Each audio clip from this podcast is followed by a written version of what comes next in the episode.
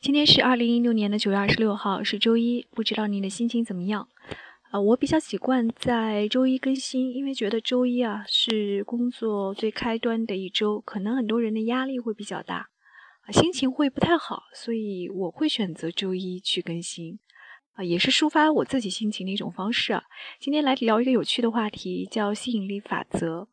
为什么聊到这个呢？是我这2周遇到的一些人和事的一个综合吧。上周我是遇到了一个自称是女道士的姑娘是我参加一个沙龙的时候她这么说的。她其中就讲了一个心想事成的例子。早在9年前，她写下了她对人生伴侣的这样一个选择的标准，洋洋洒洒大概有10条，其中的有一条就是她男友的身高要在1.83米还是1.86米我忘了，反正挺高的，因为她现场我看了一下她并不高。结果呢，在去年她就遇到了她现在的男友，她男友的身高跟她当时写的是一模一样的，算是实现了她当年的这样一个怎么讲，叫做心想事成的一个想法吧。好，她说其中的其他条件都符合，就是她现场的原话。然后我又想到了多少年前我听到了一个女基督教徒的故事，就是她每次在祈祷的时候都会跟上帝去描述他未来伴侣的这个身高、样子、性格、脾气等等种种。大概是过了半年之后，他就真的找到了跟他祈祷的条件一模一样的人生伴侣。我听到这些故事的时候我都会觉得很鬼扯，我是不相信这些的。那在1个多月前我去做活法栏目的时候，访问了第1期的嘉宾张亚，他跟我说，如果人的潜意识相信一个东西，那个东西很可能就会实现，那就是所谓的吸引力法则。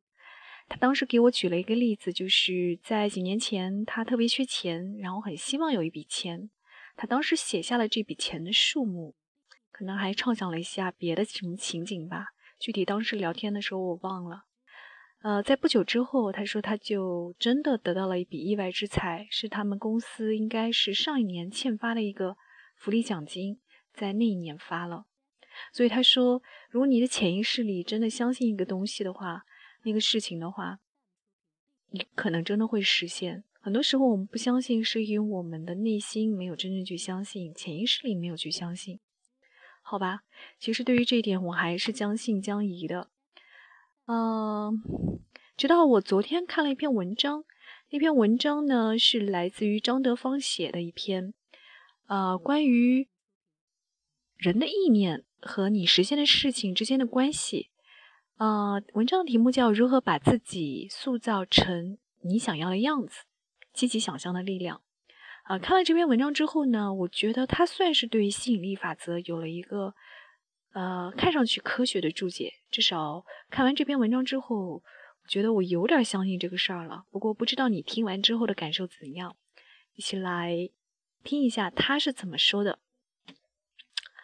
他说，有心理学家统计过，我们每个人每天会有6万到9万个想法，但这些想法中只有90%跟我们昨天的想法是重复的。很多时候我们之所以没有办法改变，最根本的原因是因为我们的想法没有变。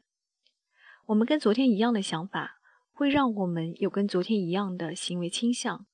而跟昨天一样的行为倾向呢，就会有跟昨天一样的行为，跟昨天一样的行为呢，就会导致我们最终跟昨天相似的情绪，跟昨天相似一样的情绪呢，会反过来加强我们跟昨天一样的想法。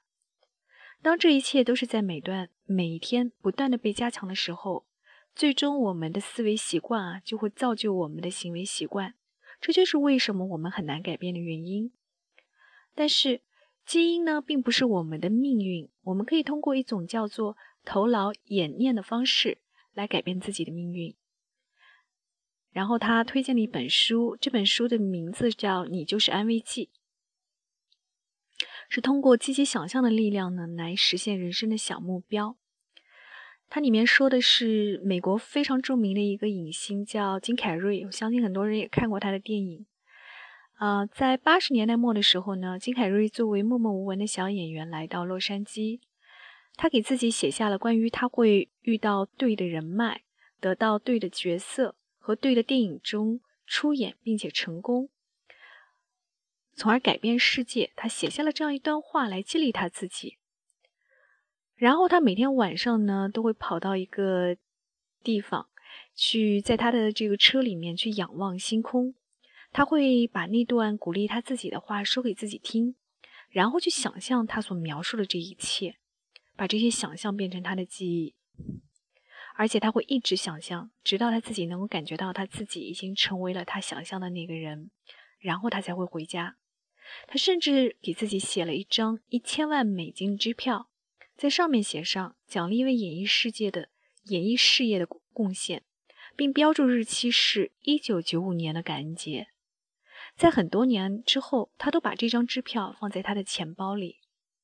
而最终在1994年，他凭借同时出演的3部电影成为了一个明星。第一部电影叫做《神探飞机头》，第2部电影就是非常著名的《变相怪杰》，第3部就是《阿呆和阿瓜》。而他正好就收到了一张1000万美金的支票，他让自己愿景多年的画面终于成为了事实。如果你觉得这件事还不可思议的话，那么还有无数不可思议的事情。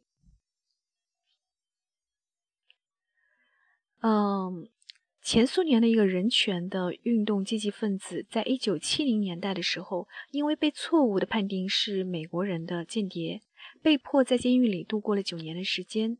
他在一个阴暗、狭窄、冰冷入骨的狱房里度过了整整400天。而这400天，他每天就干一件事儿，就是在头脑中跟自己下象棋。他会把棋子在整个棋盘里的位置，还有他和对方走过的每一步都记在脑子里。这让他很多年之后都能够保持自己头脑的功能。在出狱之后，他移民到了以色列，并成为内里的内政大臣。当世界象棋冠军1996年来拜访以色列并跟他对峙的时候，这个人他打败了当时的世界象棋冠军。然后张德芬在文章中说，很多职业运动员啊，都是通过这种头脑演练的方式来获得惊人成绩的。高尔夫球神话这样一个人这个名字我读不太准，好像叫 Jack 尼古拉斯，在他的自传中写道，我从来不会在进球的画面在头脑清晰呈现之前去碰球杆，即使是在练习当中，他们就像是一部电影。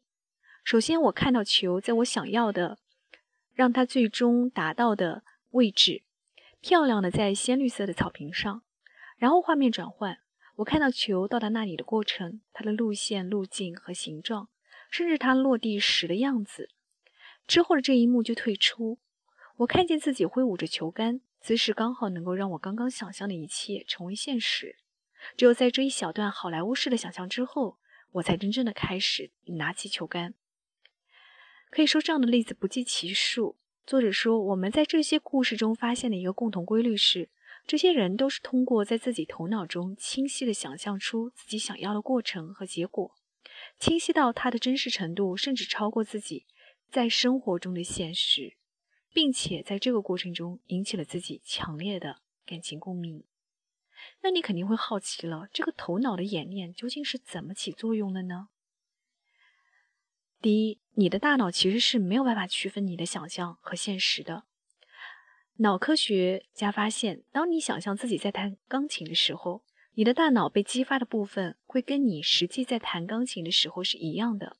也就是说，大脑它根本就没有办法分辨出你是在想象还是在现实当中。这也就是为什么你在梦中被人追杀的时候，时常觉得自己的生命是危在旦夕了。这也就是为什么在那部著名的电影《盗梦空间》里面，莱昂纳多到了最后都不知道自己是不是在梦中。我想这个解释还是蛮能让人感到惊讶的，就是大脑是无法区分你的想象和现实的。那第二就是，当你的思想发生根本改变的时候，你就会发生身体和行为上的改变。当你能够全心全意地把注意力放在你的想象的未来的时候，你的大脑前额叶就会因为它的神经弹性的能力，开始对你的神经元之间的连接进行修改。你的这个前额叶，也就是你大脑中的 CEO， 会把你的注意力完全放在你想要的未来上时，就开始抑制你大脑中的那些旧的连接，然后在你大脑中呢，去选择那些反映出你所想象画面的神经元，并把它们联系在一起。当你的脑中这些神经元以新的形式彼此连接的时候，你就会有了新的神经回路。那换句话说，你的思考方式就发生了改变，而你的思考方式直接决定了你行为的倾向，行为的倾向决定了你的行为，行为又决定了你最后的情绪，情绪又反过来强化了你的思想。所以当你的思想发生根本的改变，你就会发生身体和行为上的改变。这么一说的话呢，看上去这个吸引力法则就有点靠谱了。那你又好奇了，如何去进行这个头脑中的演练呢？作者提供了以下几个途径，一个就是冥想。他说，不知道你有没有尝试过被人指导去想象一样东西呢？比如在很多人都放松的练习当中，我们都会被指导去想象自己在一个很舒服的沙滩上，或者一处特别幽静的小溪旁。当然了，我们完全可以没有指导语的情况下自己去练习。你可以找一个不被打扰的地方，然后呢，让自己的注意力集中于当下。你可以先从自己的注意力放在自己的呼吸上开始。当你发现自己走神的时候，你可以把注意力无数次的重新拉回你当下的呼吸。你也可以选择进行身体扫描的练习，就是从头到脚都把自己的身体给关照一遍。大概10分钟之后呢，你就可以把你的注意力尝试在你想要的改变之上。你可以去思考一下，第一件你想要改变的关于你自己或者生活中的事情是什么呢？你现在对这件事情的信念或者理解是什么呢？比如你很想让自己成为一个优秀的演讲者，但是你发现你在台上非常紧张，你可以对自己说，成为一个优秀的演讲者的信念可能是，到了台上我一定会紧张，或者我永远都无法泰然自若地表达自己。然后你就问问自己，我愿意继续怀着这样的信念吗？如果答案是否定的，你可以做一个决定，可以非常坚决地做一个决定。这个坚决的决定呢，会比你脑海中已经形成的程序还要有强大的力量，并且比你的身体的抵抗更强大。你的身体会做出一个全新的反应。所以你就会在想，你希望对于生活或者自己的信念是什么呢？你可以花时间去想象这个信念的细节。在想象的过程中呢，请不要去怀疑它如何成为现实，请屈从于你的想象，然后去感受你情绪的变化。去相信你通过想象而引起的情绪会强大到对你身体发出化学信号，你身体的基因呢会接受到这个信号，然后做出相应的响应。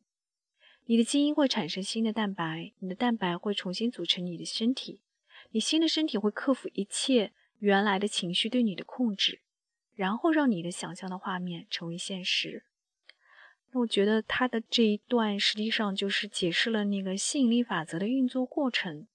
就是人们的这个想象啊，虽然没有用任何行动，但是这个想象可以改变人的情绪，而这个情绪呢会对身体有反应，身体里面的基因会因为这些情绪产生新的蛋白，从而会克服情绪原来的情绪对于人的一个控制，然后让想象变成现实。这是这篇文章的一个解释啊。然后他还提到了在这种冥想过程中注意的问题。一般冥想的时间最好是在早上起床或者晚上睡觉之前。还有就是人的意志力。在一开始的时候一定是会非常枯燥的。比如说有些人会想，我的病会不会好呢？我一上台肯定又非常紧张了。万一我说错了，把事情搞砸了怎么办？每当这个时候，你都需要重新开始你刚刚已经编制的那个画面，